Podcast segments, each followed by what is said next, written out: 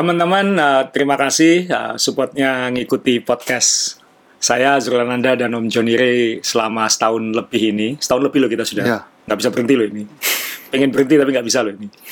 Uh, kemudian uh, makin banyak masukan, khususnya ke Om Ray karena yang bersosmed dia, jadi banyak yang ngetek dia, kirim DM, tanya-tanya. Jadi yang repot dia bukan saya. Uh, dan belakangan banyak yang minta kita bicara soal safety lagi. Ya. Sebenarnya kita tahun lalu pernah bahas itu ya. Benar. Tapi belakangan apalagi dengan zaman sosmed ini ketika ada satu kecelakaan itu seluruh dunia tahu.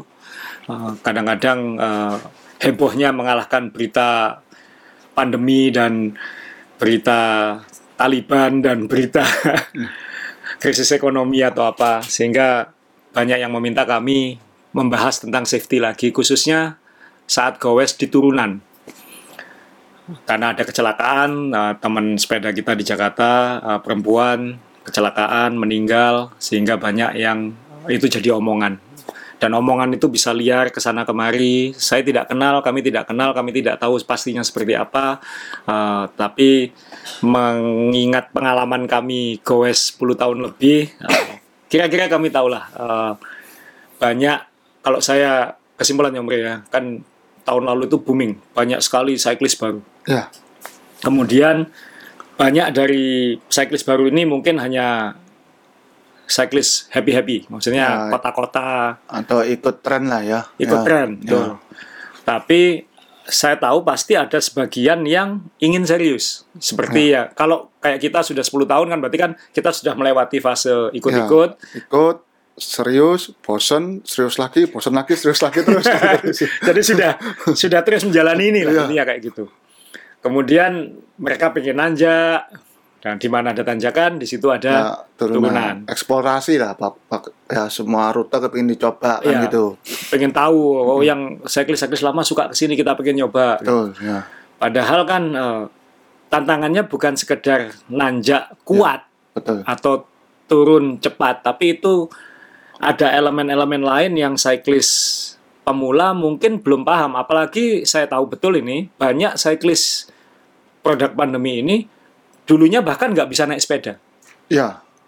Ya Jadi- bisa tapi maaf ya masih kuklik ya. Iya. Apa, masih setirnya masih apa tujuannya lurus tapi kiri kanan kiri kanan Jadi gitu. dulunya pun bersepedanya pun hanya punya sepeda kira-kira gitu. Iya. Beda mungkin kalau Om Ri dan saya dulu mungkin sekolah naik sepeda sempat. Ya, saya enggak sempat kalau bermain dan sore sampai siang sampai sore sepedaan pernah. Benar. Ya. Jadi ya dulu eh, yang saya tahu adalah apalagi kalau perempuan itu dulunya bahkan naik sepeda aja nggak bisa. Jadi benar-benar baru belajar sepeda ya saat Ya. pandemi ini. Nah ini pasti ada tantangannya macam-macam. Kita naik mobil, naik sepeda motor aja belum tentu bisa itu langsung bisa kan? Karena kan nanti kita harus melewati ujian melewati lampu merah melewati keramaian. Nah ini kemudian pasti muncul masalah-masalah. Dan di episode tahun lalu kan kita ngomong 80% kecelakaan itu justru terjadi saat Turunan. turunan. Ya. karena di saat kita eh, apa namanya eh, menikmati kan kan nanjak itu kan sengsara gitu. Benar, kita turunan benar. kan seneng oh bisa lari 40 50 eh, top speed rekornya turunan berapa 70-an, 70 hampir 80. 70 sampai 80 Ya. 96 Oh, 90.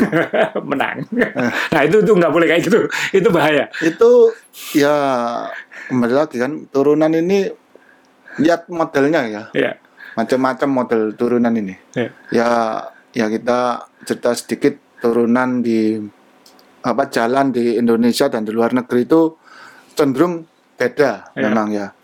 Kalau ini kalau ngomong tanjakan dulu ya. Ya. Tanjakan di Indonesia ini semakin belok semakin menanjak, semakin bahaya. ya Karena jadi kira-kira begini pendengar ya, kalau ini menanjak ketika belok diteruskan beloknya ini ya langsung gitu. Sama jadi nanjak dan beloknya bareng. ya Kalau di luar negeri itu nanjak ketika belok datar dulu melandai ya, ya, baru Nanjak nanjak lagi. lagi. Nah, di sini eh, belokannya ini relatif aman, malah bisa istirahat kan itu. Iya. Tapi sebetulnya yang saya tekankan adalah nilai keamanannya karena ketika belok tidak bingung menanjak apalagi kalau bersepeda kan Iya. itu.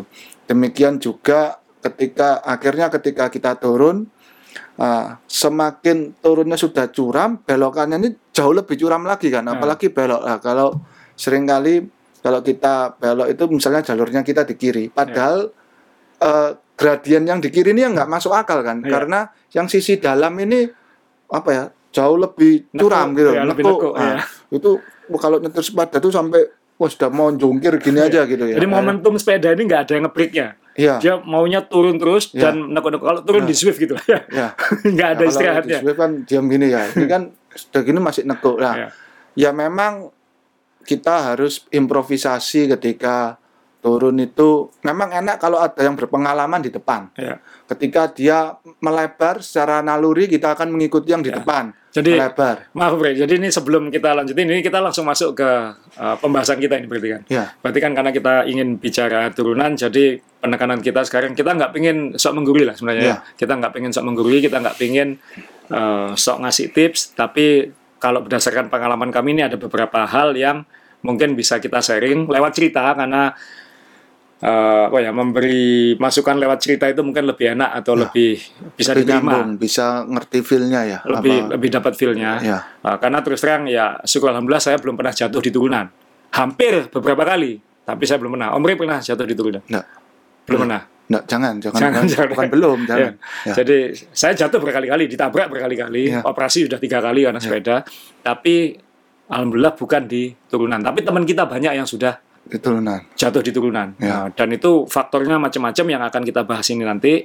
Kalau saya dulu hampir karena pelek saya retak, pelek karbon dan ini pelek Durais ya, bukan Ya. saya sebut aja mereka me- pelek Durais ini, tapi memang yang tahun 2013 2014. Ya. Peleknya retak sehingga handling depan langsung pelek depan jadi Ya. langsung goyang depan. Untungnya di tempat itu ada banyak rumput di pinggir. Ya. Jadi saya bisa men- menjatuhkan atau memelankan diri di di Rumput rumput. itu. Kalau enggak kan sangat bahaya.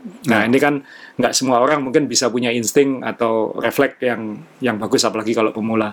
Nah, ini penekanan pertama jadi cerita pertama yang ingin kita sampaikan nanti ada beberapa. Jadi mengenai safety di turunan adalah satu adalah kemampuan handling. Tadi Om Re bilang kondisi jalan kita memang seperti itu. Ya. Jadi ya uh, ini saya tampil lagi Om Re. Nanti kondisi jalan di di bawah ini Om Re juga banyak yang mungkin bisa cerita.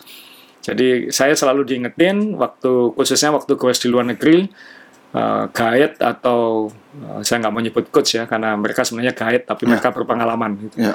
Mereka selalu mengingatkan kalau turunan. Betul. Mereka selalu bilang kebanyakan kecelakaan terjadi saat turunan. Ya. Kom itu bukan di turunan, kom itu di tanjakan. Ya, hanya di- hanya gara-gara Strava kom di turunan itu jadi Ya, kom itu kan singkatannya aja sebetulnya kan King of Mountain. Iya. Ya, sebetulnya kan asli asli singkatannya kan Iya. King, o- King of Mountain. Jadi ketika siapa yang di- sampai di puncak duluan kan gitu, tapi Iya. bukan dibalik, Bukan kan, dibalik. bukan dibalik turunan gitu. Kalau di turunan nah, kejuaraannya lain kan Iya. gitu, kejuaraannya downhill gitu kan, kan lain gitu sebetulnya. Nah itu juga mungkin banyak pemula-pemula yang merasa kurang cepat di tanjakan sehingga pengen ngejar di turunan kan. Iya, Karena saya tahu betul dulu ketika saya kan juga pernah jadi pemula.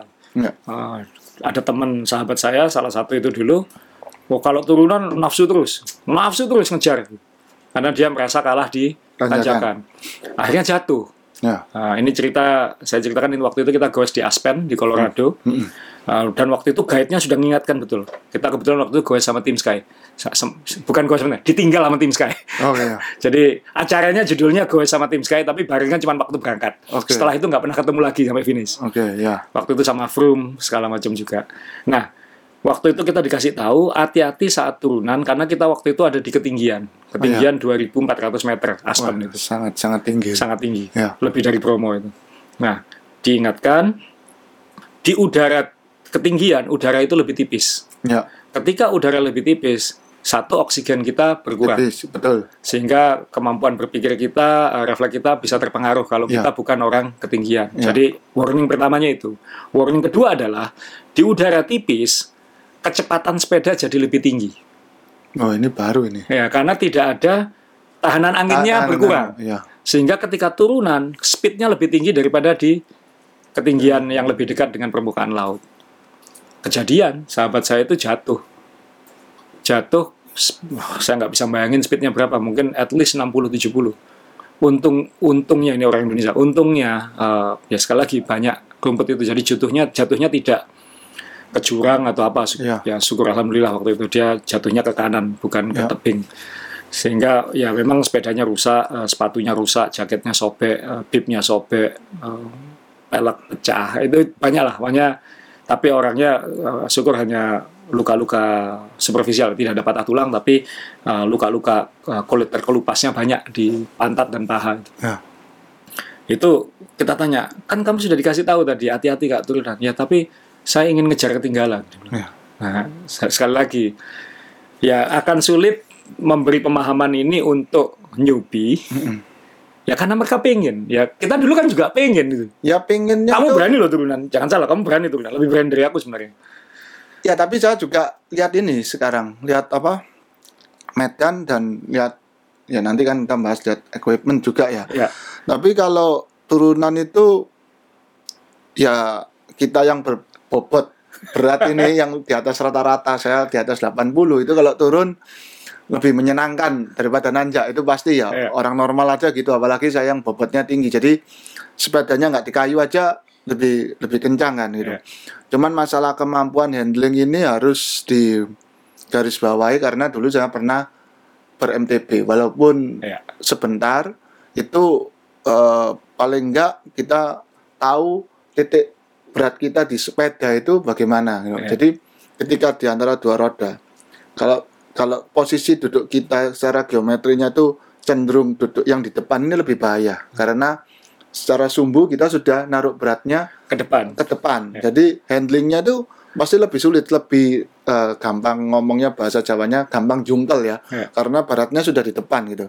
Jadi kita harus memindah titik beratnya ini ke belakang. Ya bagaimana? Jadi men- eh, kakinya agak dijulurkan supaya eh, pantatnya itu Ke belakang. ke belakangnya sadel. Makanya kalau kita lihat orang MT cyclocross atau apa kalau sudah turunan yang cepat dia pasti kan tangannya dipanjangkan Ya. eh, panggulnya ditaruh di belakang gitu ya itu supaya titik beratnya kan semakin imbang di belakang gitu. Ya road bike kan tapi kan nggak bisa full kayak gitu karena kan jenis sepedanya kan beda. Tetap Tet- logikanya sama. Logikanya Ya, adalah uh, logikanya adalah uh, me- mem- memundurkan bobot dan apa ya, Ya. untuk keseimbangan lah intinya. Ya. Uh, untuk keseimbangan. Nah itu yang apalagi kalau newbie belum apa dan nyoba-nyoba gaya-gaya super tuck gitu yang yang badannya diturunkan oh sampai- itu itu saya nggak pernah Hmm. saya nggak perlu gitu saya cuma nunduk gini aja sudah sudah keras ya gitu jadi nggak nggak perlu saya sampai se super tag dan superman dan macam-macam itu nggak- kalau Superman pernah. saya nggak berani, Uh, tapi kalau super tuck ya saya akui saya beberapa kali berani melakukan itu, Terus- tapi harus lihat situasi ya. Dan lagi eh, soal kemampuan handling. Kemampuan handling ini beda-beda ya. Hmm. Ada orang yang beloknya berani misalnya gebok ya. Ya. Maksudnya apa bagus gitu. Tapi ada orang yang belum belok turunan cepat aja tangannya sudah Ngerem. dulu Ya. gitu. Nah, ini eh apa ya? Bukan berarti pelan itu benar ya. Maksudnya pelan dalam arti ngerem terus itu juga benar. Karena apa? Karena handling kita cuma cuman di tangan dua ini. Hmm.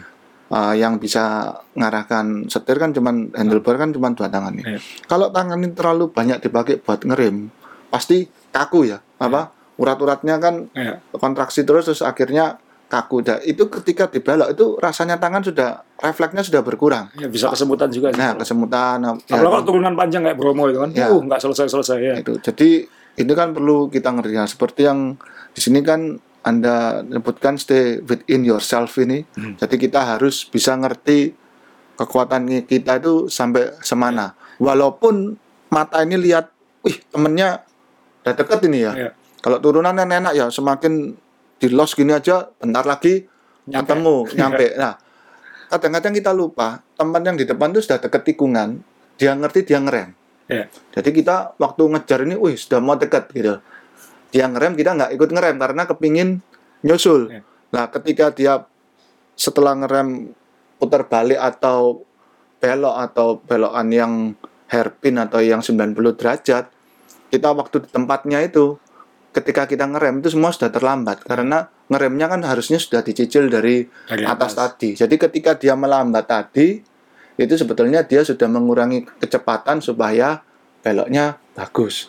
Nah kalau kita berusaha nyusul itu tapi tidak punya kemampuan yang cukup, eh ya apa ya eh, persentase bahayanya pasti semakin meningkat. Itu kalau hanya turunan dan kita dan teman-teman. Kan Iya. ada mobil, ada motor, Ya, lalu lintas, lalu lintas dan jalan rusak. jalan rusak dan Nah. harus diingat sepeda road bike kalau turunan itu lebih cepat daripada mobil, Ya, lebih cepat daripada motor. ya karena kita kan loss Free weight, ya. free, free wheel. Kalau mobil kan eh, apa roda gilanya kan kelat sama gear, Hmm. itu akhirnya ada yang nahan. Jadi mesinnya itu kan eh, nahan kecepatannya itu. Ini enggak ini dan bahaya sekali adalah ketika turunan asik tiba-tiba ada mobil di depan atau ada motor. Ya, itu Karena uh, ada uh, teman kita, saudara kita yang adu banteng. Dia nyalip dari kanan, Hmm. ada motor dari depan, kena. saya minggu lalu Sabtu hampir kayak gitu tapi sama pickup. Sama- oh, yang tadi kalau anda lihat sebelum dimulai kan tadi ada video Om turunan sampai remnya bunyi-bunyi dan lain-lain. Ya, tapi kalau yang itu nggak apa-apa karena sendirian kan. Kalau yang itu dua minggu lalu, kalau yang Sabtu kemarin itu ndak dari tongkol datar kenceng gini. Pas waktunya masuk ke jalur, pickup yang di sebelah kiri nggak ngasih jalan. Oh, Ngerem juga sudah bahaya karena terlalu kencang, akhirnya sejajar gini. iya. sejajar, nggak ngasih jalan, nggak ngasih jalan, akhirnya belok, belok lalu yang dari sini juga ada pickup, nah sudah pas di tengah-tengah, gitu. Tapi ya karena sudah tahu kira-kiranya saya mepet yang di sisi Ya. kiri ini apa, jadi pas di tengah-tengahnya pickup itu waktu Nah, itu itu juga ya kemampuan handling pengalaman kan itu ya. Iya, Kalau kalau orang nggak pengalaman bisa ngerem atau bisa dipaksakan atau kalau kita pengalaman kan ya kita nempel aja yang yang paling deket yang mana Ya, kan kayak gitu. ya. Saya ya mohon maaf kalau lalu lintas rame yang paling aman adalah nempel dekat mobil misalnya di sampingnya gitu kalau kita di sela-sela kendaraan. Karena uh, minimal kita kalau nanti terjadi senggolan dengan ini nggak nggak sampai keras karena kan dekat. Nah, yang dari sana kan lebih bahaya. Nah itu yang anu, jadi ya hati-hati uh, kemampuan handling itulah kalau anda belum pernah turunan uh, uh, ini yang uh, uh, karena istri saya kan juga goes Om Ria. dia juga jatuh operasi juga karena ban pecah handlingnya nggak siap jatuh operasi bahu Um, minggu weekend kemarin kita ke Jakarta goes ke KM 0 turunan untungnya udah turunan yang bawah jadi bukan di atas jadi turunan yang sudah sudah di bawah banyak pecah lagi kena lubang kan jadi ya, tapi sudah pengalaman dia jadi dia bisa ngontrol nggak nggak sampai jatuh nah itu itu butuh waktu. Jadi latihannya gimana? Ya latihannya memang harus menjalani, tapi menjalaninya gimana? Menjalaninya harus ya stay within yourself itu saya diingatkan. Ya kemampuanmu kira-kira di sini ya kamu di sini dulu, jangan jangan dipaksakan dulu kan better safe than sorry kan. contohnya yang eh, di video saya yang ngerem turun yang remnya bunyi terus itu kan saya memakai velg karbon tapi rim brake Ya. jadi ngerem terus saya sudah feeling ini kalau diteruskan resikonya antara eh, ban dalamnya meletus karena panas karena kalau rim brake di rem teruskan panas Ya. bisa meletus dan juga remnya ini sudah hampir nggak berfungsi karena panas itu Panas ngomongnya jadi akhirnya tetap tetap jalan itu jadi akhirnya di tengah-tengah itu walaupun sulit saya minggir dulu Hmm. Untuk dinginkan rem, mengembalikan apa eh, kekuatan tangan untuk ngerem itu, habis itu jalan lagi. Ya terbukti memang turun itu akhirnya ngerem lagi. Jadi eh, di video itu kan terlihat kendaraan juga antri ya, Iya. karena mobil aja turun tuh nggak berani keras karena habis turunan yang curam, tahu-tahu membelok 90 derajat. Jadi semua ngantri. Hmm. Jadi di sini juga kalau kita dari atas sudah terlalu kencang, Ya nggak bisa berhenti. nggak bisa berhenti karena mobilnya berhenti gitu loh. Ya mobil ditabrak mungkin nggak apa-apa gitu, tapi kita pasti morat marit kalau di ditabrak apa kita yang nabrak mobil kan gitu. Jadi ya jangan malu atau jangan ragu-ragu untuk berhenti dulu. Ya. Karena itu mengembalikan ya istilahnya mengembalikan nyawa ya, mengembalikan konsentrasi, mengembalikan fokus untuk bisa Turun lagi. turun-turun lagi. Nah, itu karena itu ada kaitannya nanti setelah kita ngomong kemampuan pribadi, kemampuan handling tadi kan kita akan melanjut ke kemampuan teknis kan. Kemampuan teknis kan harus pem- pemahaman tentang rem. Ya, Nah, ini nanti kita bahas begitu. Jadi sekali lagi jangan malu kalah di turunan. Eh, itu eh, apalagi kalau nyubi-nyubi masih muda, masih berani ya silakan kita sudah pernah merasakan semua. Tidak ada kom di turunan. Ya dan juga harus dilihat yang turunnya keras ini siapa gitu ya.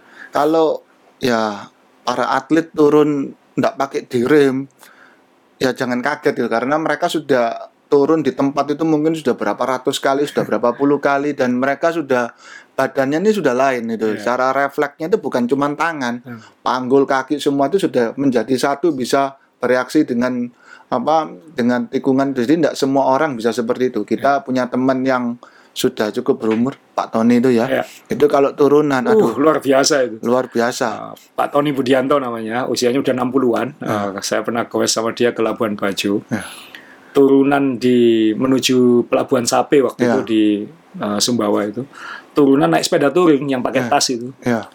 dikepot tak, Ya. saat hujan, Maksudnya? saat jalan basah. Oh, Turunan, saat hujan. Tikuan ya. di box saat Ya. itu.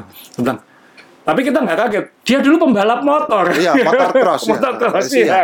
Makanya itu. Dia dulu pembalap motocross, jadi ya ya memang eh, panggilannya Lorenzo kan kalau, Iya. di, kalau di grup kita kan. Jadi ya memang ya saya nggak mungkin bisa kayak dia. Ya.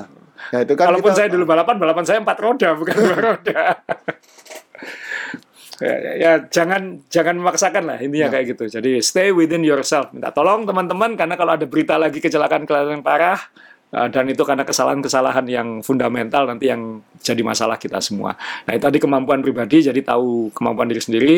Nah kemampuan teknis ini yang eh, saya sendiri mungkin masih banyak yang lebih hebat. Orang-orang teknis akan jauh lebih hebat. eh, eh, tapi kita ingin ngingetin ya, Om Ri, ya, karena ini ada kaitannya tadi Om Ri sudah ngomong soal rem. Ya. Karena eh, sebelum Om Ri jelasin rem dan lain-lain itu, saya ingin menekankan juga bahwa banyak cyclist baru sekarang itu langsung menggunakan disc brake Ya. langsung menggunakan disc brake. Jadi bahkan mungkin tidak akan pernah merasakan Rim rim brake. Ya. Belum pernah dan tidak akan pernah kalau ke depannya memang disc brake terus dipaksakan. Ya.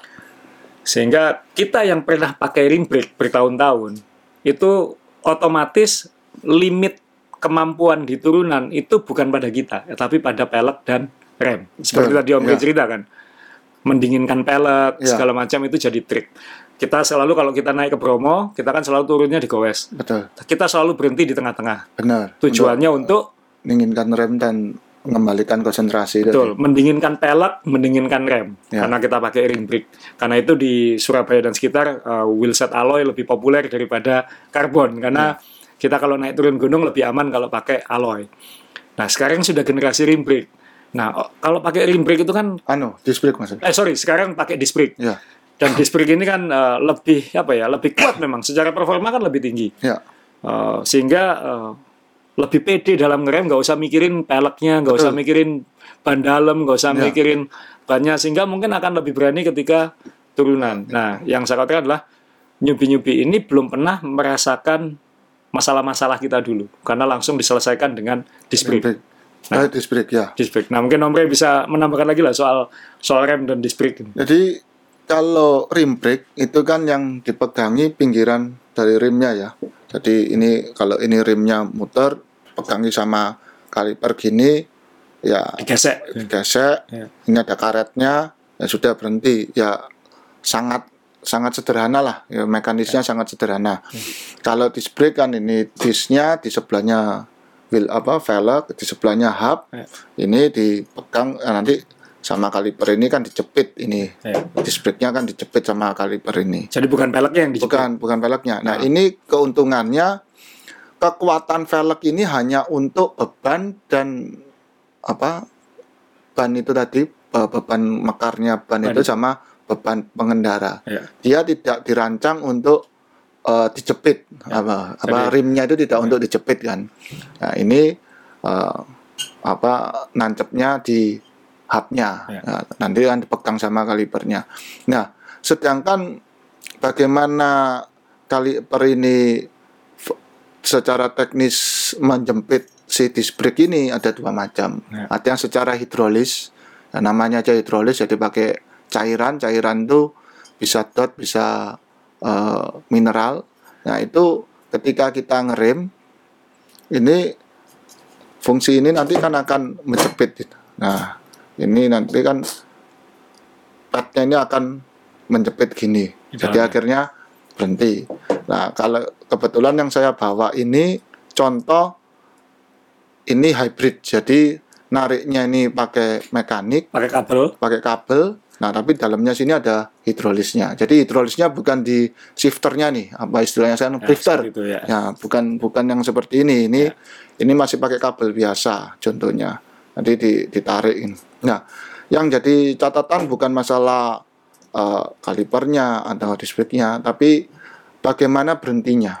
Ketika di kaliper ini menjepit itu berhentinya macam-macam. Kalau kita rim brake kita tuh merasakan secara real Gradual ya. Iya, ini rimnya ini masih jalan. Ya. Jadi kita bisa kira-kira kan, Ya. eh, oh iya masih jalan itu. Kalau kita pengen lebih berhenti lagi, ya kita tekan lebih kuat. Karena kita rim brake itu pakai karet, jadi kekuatan seling atau kawat yang kita tarik pakai tangan tuh benar-benar perlu kekuatan tangan kita kan gitu ya. Jadi makanya kemeng eh, apa enggak bisa Mati rasa mati rasa karena terlalu lama Iya. ngerem. Nah, ketika pakai disc brake tidak karena tenaga tangan ini dikonversi ke tekanan hidrolis itu atau kawat tuh semakin lebih mudah. Jadi kita cuma neken segini, ini sudah kejepit, sudah berhenti. Masalahnya waktu berhenti itu eh, kalau kita nyobanya di jalan lurus itu menyenangkan karena apa? Lurus ke banter atau cepat tiba-tiba berhenti. Wah, bagus. Remnya bekerja dengan baik. Ketika turunan kalau rem ini tiba-tiba berhenti itu ada gaya sepedanya jungkel gini sedikit kan. Lebih power ya. Nah, jadi tiba-tiba ketika berhenti, orangnya kan agak ngangkat gini. Nah, ini tangannya siap enggak untuk untuk jaga keseimbangan itu supaya enggak Ya. enggak apa ya? Itu handling juga lagi kan, misalnya Hmm. dia pengalaman nggak main, Ya. main main kanan kiri dengan main Ya. depan belakang depan belakang Hmm. depan belakang ini kan eh, kalau saya kalau kita pakai rim brake dulu kita terlatih untuk gantian kan Ya, depan dikit belakang. kalau saya disc brake saya lebih prefer neken dua-dua.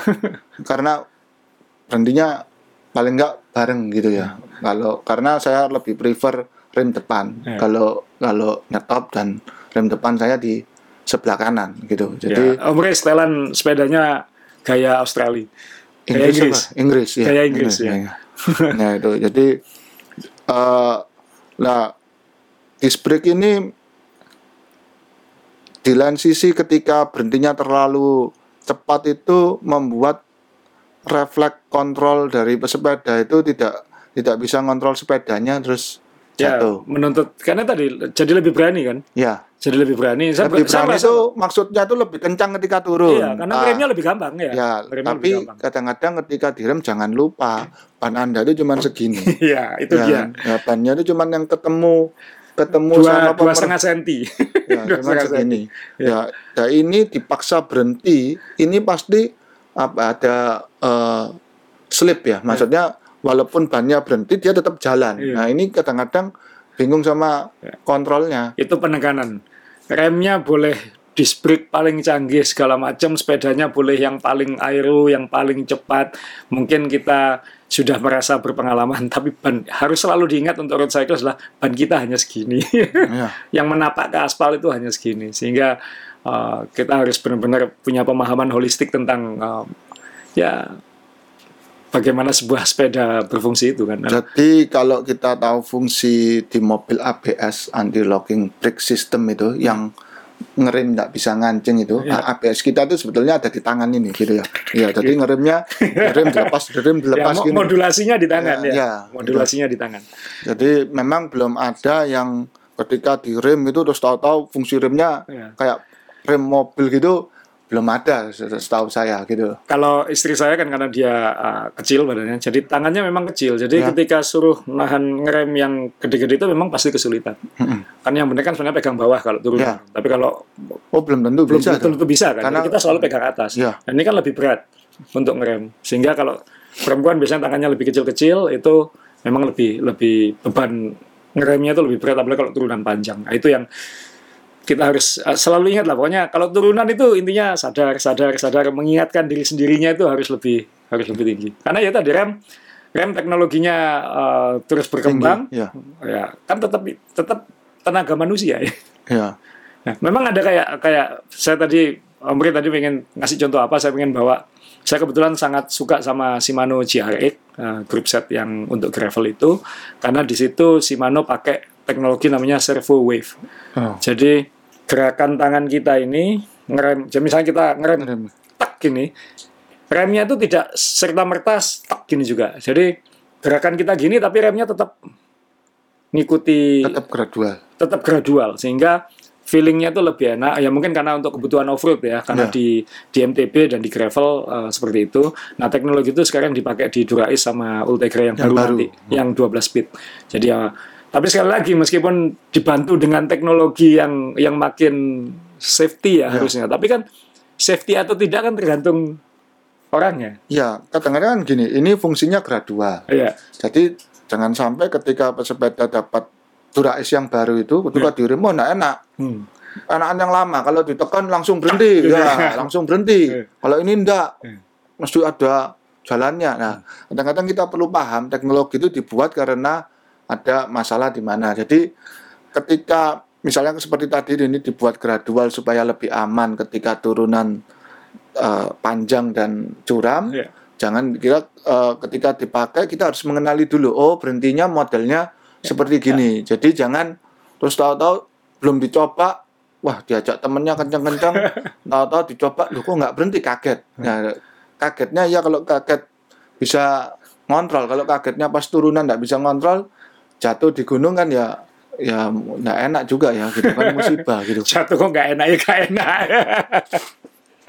Ya itulah eh, kita eh, yang saya sedih lah sebenarnya kan saya nggak ingin eh, kayak podcast kita itu kan terlalu menggurui ya mungkin. Ya. cuman kan pada pernyataannya adalah saya termasuk mohon maaf kalau saya sering meneriaki newbie di jalan gitu. Karena bahaya bahaya bukan hanya buat dia tapi buat kita dan buat pengendara yang lain. Kayak kita mungkin harus berkali-kali ingatkan kalau pelan jangan jajar tiga Ya. jangan jajar dua Eh, kalau pelan minggir Oh, iya. saja Dan juga, banyak banyak sekali Pak Om tadi nyinggung itu, kalau temannya yang di depan itu bawa sepedanya di turunan goyang itu mem- saya ngerti ya ini orang yang nggak sepedaan mungkin nggak paham tapi saya ngerti anda yang di belakang orang yang goyang itu pasti grogi sendiri bisa-bisa jatuh sendiri Iya. yang goyang nggak jatuh Iya.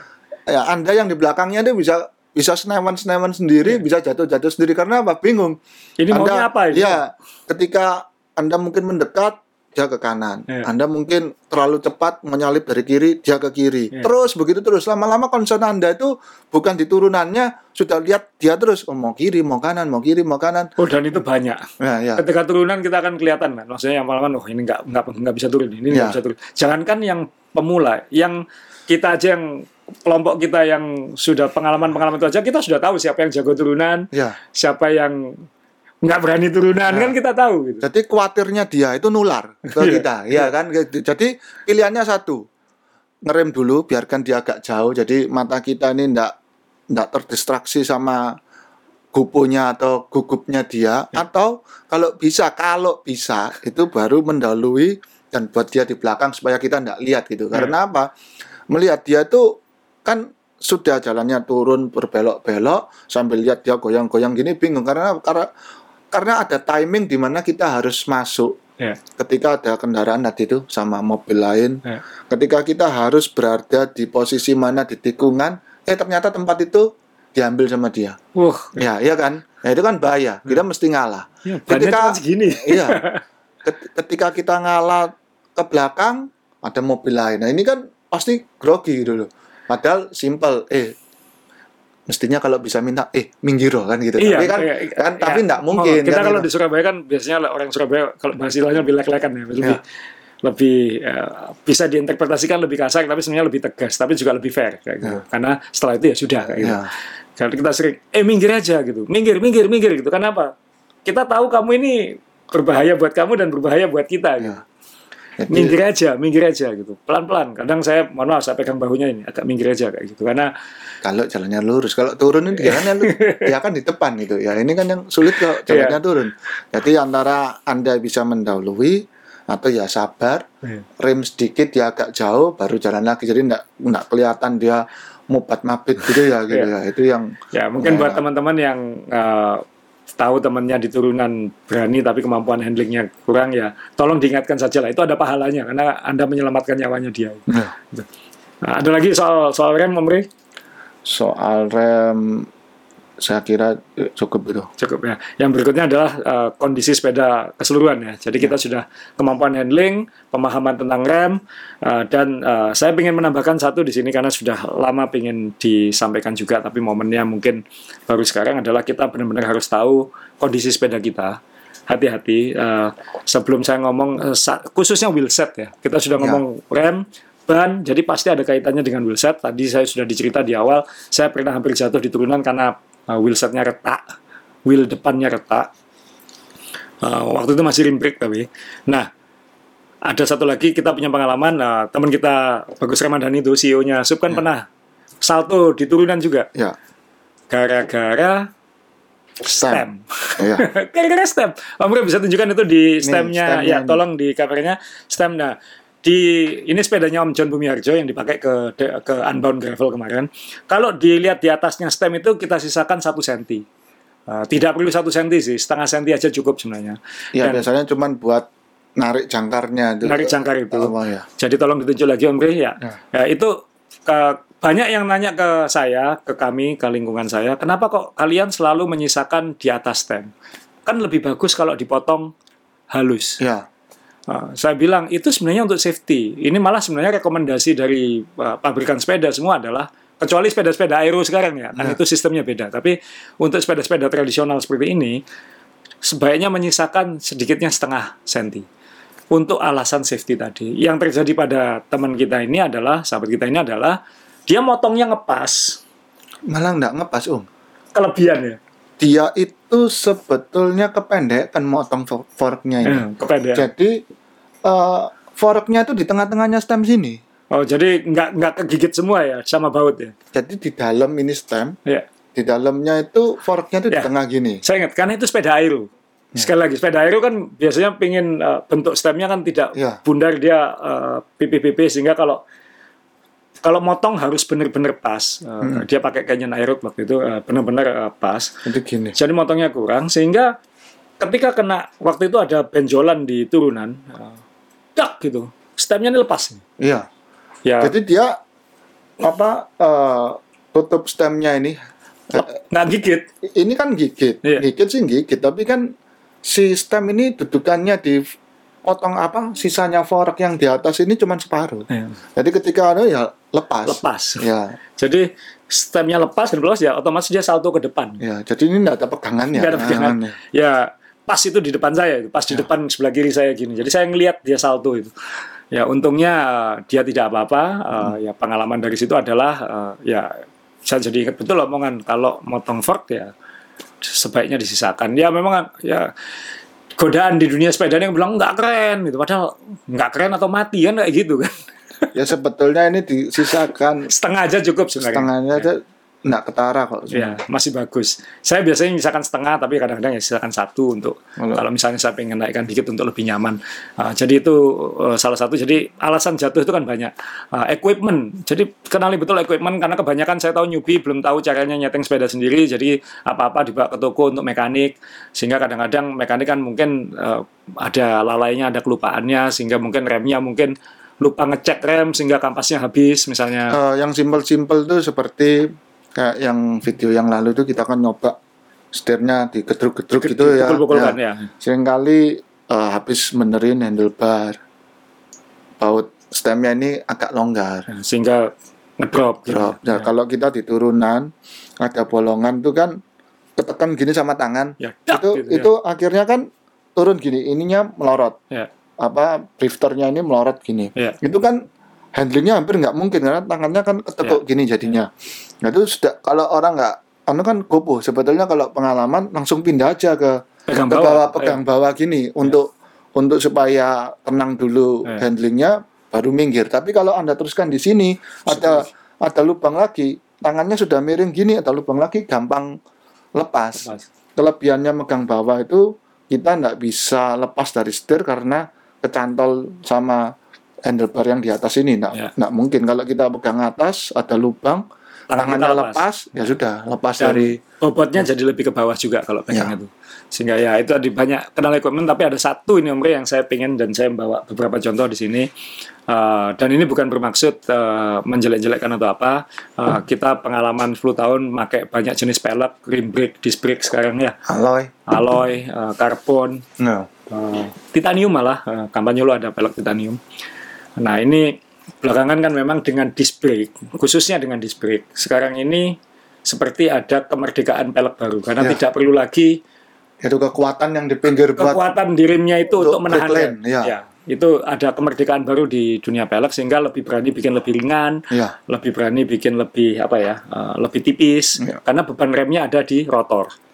Nah, apalagi sekarang memang makin banyak merek-merek uh, murah uh, kata hebat uh, hebat hebat hebat hebat lah, harganya lebih murah tidak perlu Ya. lagi beli ini Ya. 15 juta setara 30 juta uh, ringannya, ringannya ringannya. ringannya dan lain-lain. Nah, tapi tetap uh, buyer beware. Uh, ini saya akan menunjukkan satu uh, dan ini uh, kami juga sudah mengontak uh, pabriknya juga ya, karena ini salah satu merek yang lagi saya melihat banyak vlogger atau banyak uh, influencer itu kayaknya lagi heboh banget dengan pelek-pelek ini. Oh ini nggak perlu beli yang mahal kayak ini. Tapi sekali lagi waktu ini terjadi mekanik kita itu jadi tak bilang murah jaluk selamat. Nah sampai ngomong kayak gitu. Jadi karena kan eh, ya tetap saya filsafat hidup saya adalah if it's too good to be true then it is not true. Kalau itu kedengarannya terlalu luar biasa, berarti itu nggak benar. Intinya kayak gitu aja. Jadi kita harus moderasi ya, harus eh, stay di tengah, eh, punya pemahaman tentang itu. Nah ini eh, kita bukan bermaksud uh, mengenai ini karena masalah ini bisa terjadi bahkan di pelek mahal. Oh betul, ya. Masalah ini bisa terjadi mahal dan kebetulan uh, Om John Bumiarjo sudah mendapatkan pelek ini sejak tahun lalu sejak tahun lalu dan uh, uh, mungkin yang yang tahu mungkin saya sebut aja ini saya bawa di sini Om Bre ya uh, merek Hyper ini ya Uh, saya taruh di sini ini sengaja kita taruh ya mohon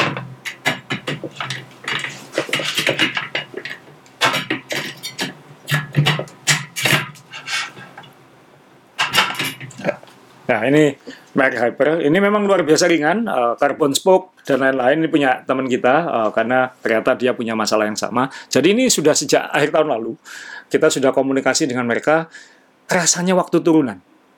Uh, bukan pelek ini, saya, sudah saya tunjukkan karena punya kita sudah diperbaiki. Ya. Uh, um, saya pakai pertama karena kan tukang eksperimen di Wednesday kan saya, uh, saya pakai kok ada kayak jendul-jendul gitu ya. Nah, kita ya Ini kelebihannya apa aja velg ini? Um, memang sekarang lagi banyak ya, tidak perlu lagi keluar puluhan juta untuk beli pelek yang beratnya di bawah 1.500 gram. Ini di bawah 1500. 1.300 atau apa? 1.200, 1.300. 1200. Sangat ringan, carbon spoke, Carbon spoke, carbon hub, carbon hub, dan sangat ringan. Itu itu memang uh, aneh. Impian kita kalau punya pelek kan, Om Ri. carbon ringan, hub, carbon spoke, carbon rim. carbon rim, total. Jadi hampir semua Ya, karbon. jadi uh, dan jujur uh, kesan pertama saya adalah ini kayak lightweight. Sedangkan lightweight harganya berapa puluh juta kan. Sekarang berapa lagi? 80 mungkin ya 80. 80 juta ya. Ini Zaman kita 20. dulu masih 60 jutaan. Ya. Ini ini 15 juta nggak sampai mungkin ya 15 jutaan lah. Anggap Oke. aja segitu. Jadi harganya Seperempatnya atau seperlimanya uh, dan performance itu. Dan setelah diperbaiki memang harus kita akui memang ini pelek lumayan tapi uh, tetap ada catatan-catatan buat saya. Dan waktu kita saya pakai itu saya bilang ke John, John kok aku ngerasa kayak gini ya gitu. Terus dipakai sama dia. Iya, aku juga ngerasa kayak gitu. Terus kita kontak ke pabriknya langsung uh, dan mereka uh, suruh kita bikin video. Bikin video, kita disuruh pakai alat ini, naruh di video segala macam dan ternyata mereka bilang iya memang itu masalah, tapi uh, suruh bawa ke toko sepeda untuk betulin katanya. Nah, setelah kita cek ternyata ini ada problem balance. Kan kalau kita beli pelek mobil itu kan selalu dibalancing betul. dan dikasih pemberat kan itu Iya. supaya. Jadi lingkarannya ini tidak tidak balance. Dan kita waktu itu ya mohon maaf eh, Om John waktu itu minta klaim. Tapi nggak di nggak dipenuhi. Malah kita disuruh bikin video, suruh bikin anu kita jawabannya karena kita juga belajar kan. Karena pelajaran kita kan moga-moga bermanfaat untuk teman-teman semua bahwa tidak ada yang spektakuler di dunia ini gitu. Ya. Nah, ini eh, saya ambil contoh eh, lubang-lubang pentilnya di mana ya? Itu ya, itu Ya ini, lubang pentilnya ada di jari saya ini ya ya. di jari saya ini. Jadi kalau pelek itu balance, maka kalau kita lepas ini Om Ya. kita lepas, maka dia akan balance, dia akan balance. Tapi ini tidak, dia turun dan muter terus. Memang eh, semua Nanti pelek kembali lagi. dia kembali lagi tapi tidak bisa tenang diam, arti tidak bisa stabil Jadi diam. kalau biasa balancing mobil tahu kalau ini tidak balance. nggak gitu ya. balance kayak gitu. Dan kebetulan yang kasus yang kita alami waktu itu Nah, ini sangat sangat tidak balance, sangat Oh. tidak balance sampai ketika ketika di datar atau kecepatan rendah mungkin tidak terasa, tapi ketika turunan dan kita kan naik turun kan, kalau Ya. Wes kan kan naik turun, Ya. kita keturunan kecepatan 50, 40, 50, 60 sempat Hmm. itu vibrationnya terasa banget di belakang dan itu pasti sangat berbahaya. Gitu. Ya handling kita kan seperti ada pembandul kayak ada bandulnya dan gitu. bandulnya. ya. itu itu bahaya. Karena saya merasa ketika turunan tapi eh, kebetulan yang saya rasakan waktu itu belakang. Eh, jadi ada yang belakang ada yang eh, kita ada dua dua set waktu itu. Yang satu masalah di belakang yang satu masalah di depan. Nah jadi eh, kita sebenarnya dikasih tahu juga oleh eh, produsennya Hyper ini oleh Winspray untuk untuk eh, memperbaikinya sehingga kita perbaiki. Eh, tapi ya mungkin buat teman-teman yang lain eh, mungkin tidak sadar ada masalah ini. Dan ini punya teman kita Om Hoki, Om Yohan Hoki, dan ternyata punya dia juga sama. Ketika diputar, loh ini sama masalahnya dengan kita. Eh, apakah itu lebih buruk dari kita Eh, harus ditimbang. Jadi caranya adalah dibalancing seperti ini, kemudian diberi bobot. Nah ini kita menggunakan baut-baut. Ini Om Ri, tolong tunjukkan bautnya dulu ya. Jadi kita pakai slot tip aja, slot tip, lalu kita taruh baut-baut itu. Satu baut kira-kira satu gram. Eh, ini apa eh, baut pentil itu ya. Kalau, anu, Kalau Anda punya punya pemberat atau apa, eh, gunakan itu aja nggak apa-apa. Jadi itu ditempel di yang ber- berseberangan dengan mana tadi? ya itu Ini ya, berseberangan dengan jadi pentilnya ada di sini, pasang di lubang pentil di sini tempat yang berseberangan. Sebenarnya kalau sudah pakai ban juga lebih baik karena akan jauh lebih balance. Nah, setelah diberi pemberat seperti itu, dia jadi lebih tenang. Ya ini belum presisi ya, karena nanti kita harus nambah, ngurangi satu gram, satu gram sampai sama seperti pelek mobil, sama seperti mobil. Nah ini, Nah, dia balance, lebih lebih balance tadi kan lebih balance, ya, lebih balance daripada tadi. Dan ini 9 baut di situ. ya. sembilan. 9 baut. Berarti 9 gram plus ya mungkin kelebihan sedikit ini tapi kita lihat nanti balance ya. Dia akan akan balancing lagi. Ini kita belum belum presisi betul ya. Tapi nanti ini harus dicari pelan-pelan karena nanti ya ini sudah relatif lebih balance daripada tadi karena goyangnya tidak tidak secepat. Harus ditunggu. Jadi ini sampai kira-kira ini kira-kira 7 sampai 9 gram kita masih harus eh, ngepaskan lagi karena nanti kalau dikasih beban pentil di sini juga akan lebih imbang. lebih imbang lagi. Uh, semua wheelset pasti ada toleransinya, ya kan? Pasti ada toleransinya dan wheelset mahal pun juga bisa seperti ini. Tapi kebetulan yang Om John dan saya alami adalah uh, sangat parah. 9 gram ini tidak apa-apa karena kita ada yang di atas 20 gram.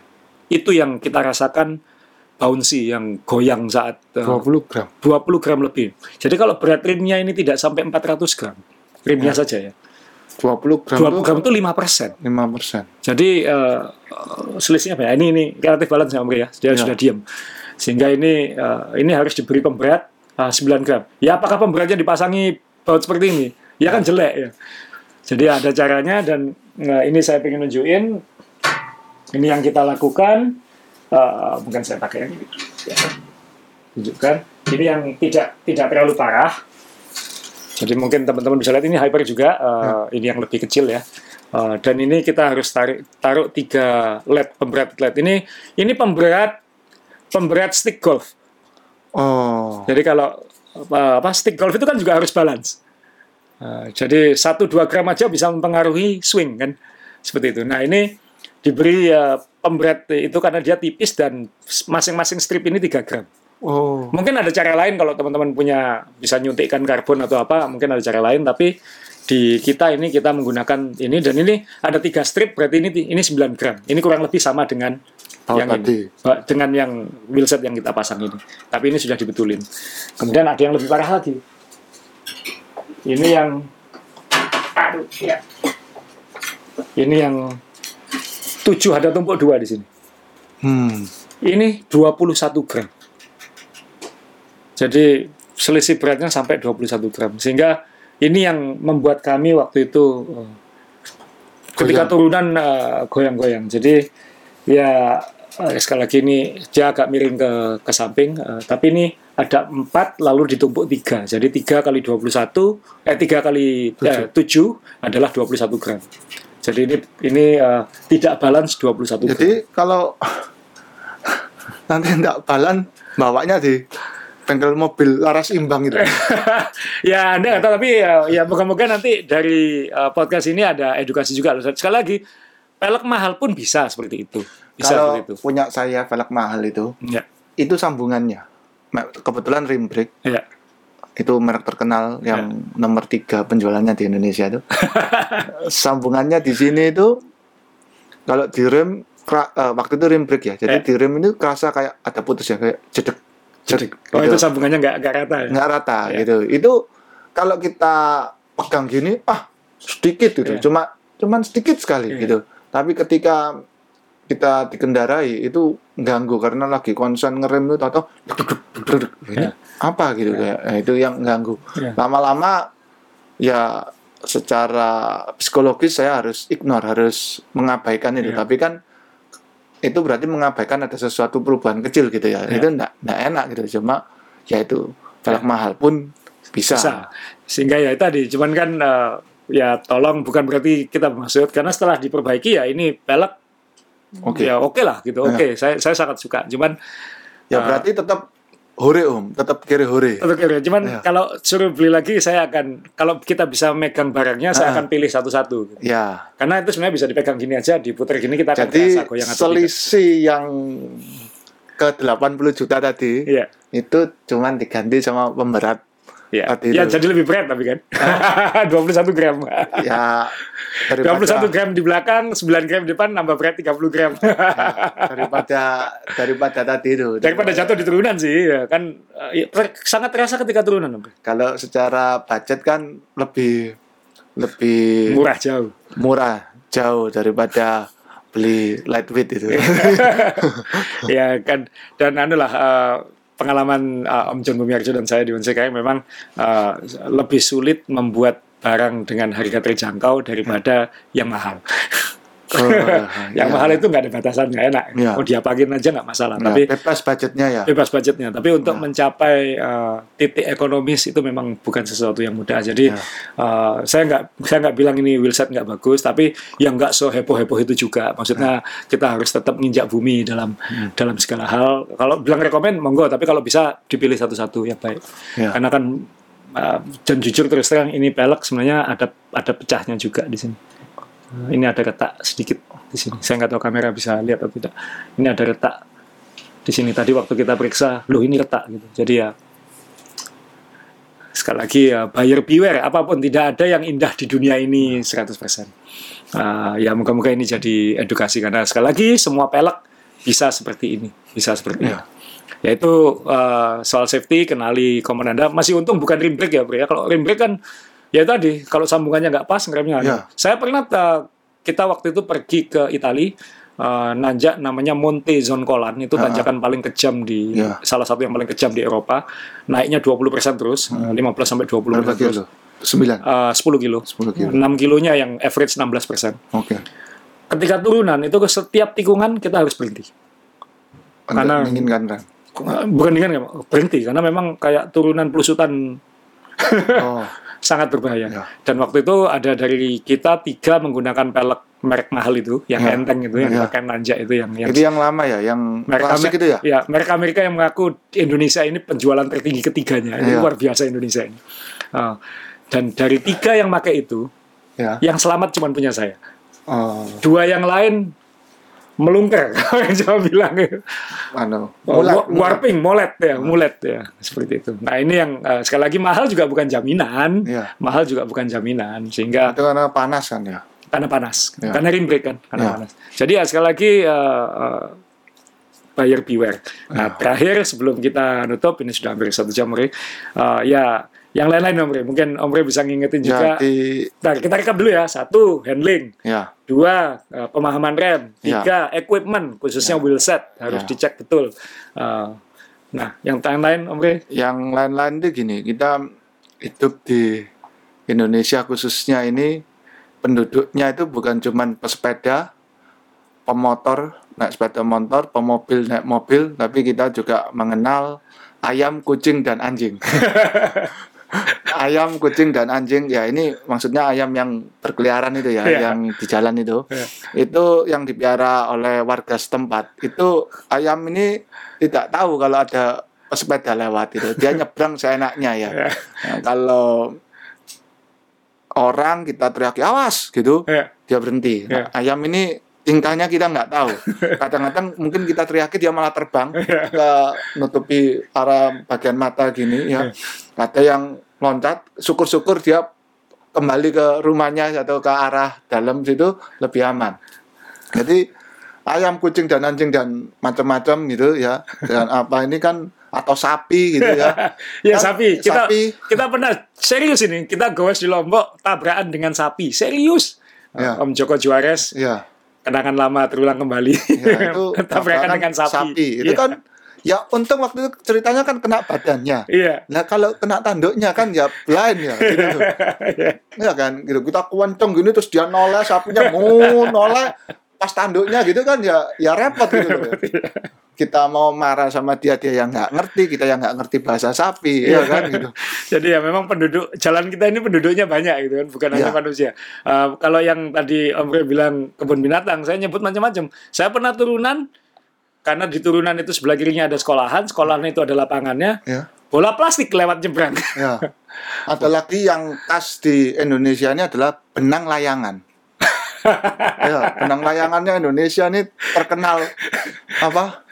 Ah, gelasan. Wah, Gelasan. sudah sudah tumbuhi petani gelas itu ya supaya kalau diadu menang itu Ya. itu biasanya kalau kalah kan ngelewer gini kan ya. Itu kan helmnya kita gini kalau lewat teman saya itu pernah berat mukanya itu kena Benang layangan. Nah, ini kan bukan beratnya, bukan apanya, tapi gopo atau gugupnya Bahasanya ya, waktu ketika nyetir itu "Duh, kok gini kaget dan ini ada apa? Itu benang layangan. benang layangan jangan sampai Nah. gini. Ini yang akan membedakan main sepeda podcast ini dengan GCN ya. Ya. Karena di Inggris, di Eropa nggak ada ngomong benang layangan sama, sama ayam di jalan nggak ada. Ya. Hanya di Indonesia. Ini situasi khusus di Ya, Indonesia. yang kemarin saya touring ke Malang Selatan itu seperti yang saya tulis, Hmm.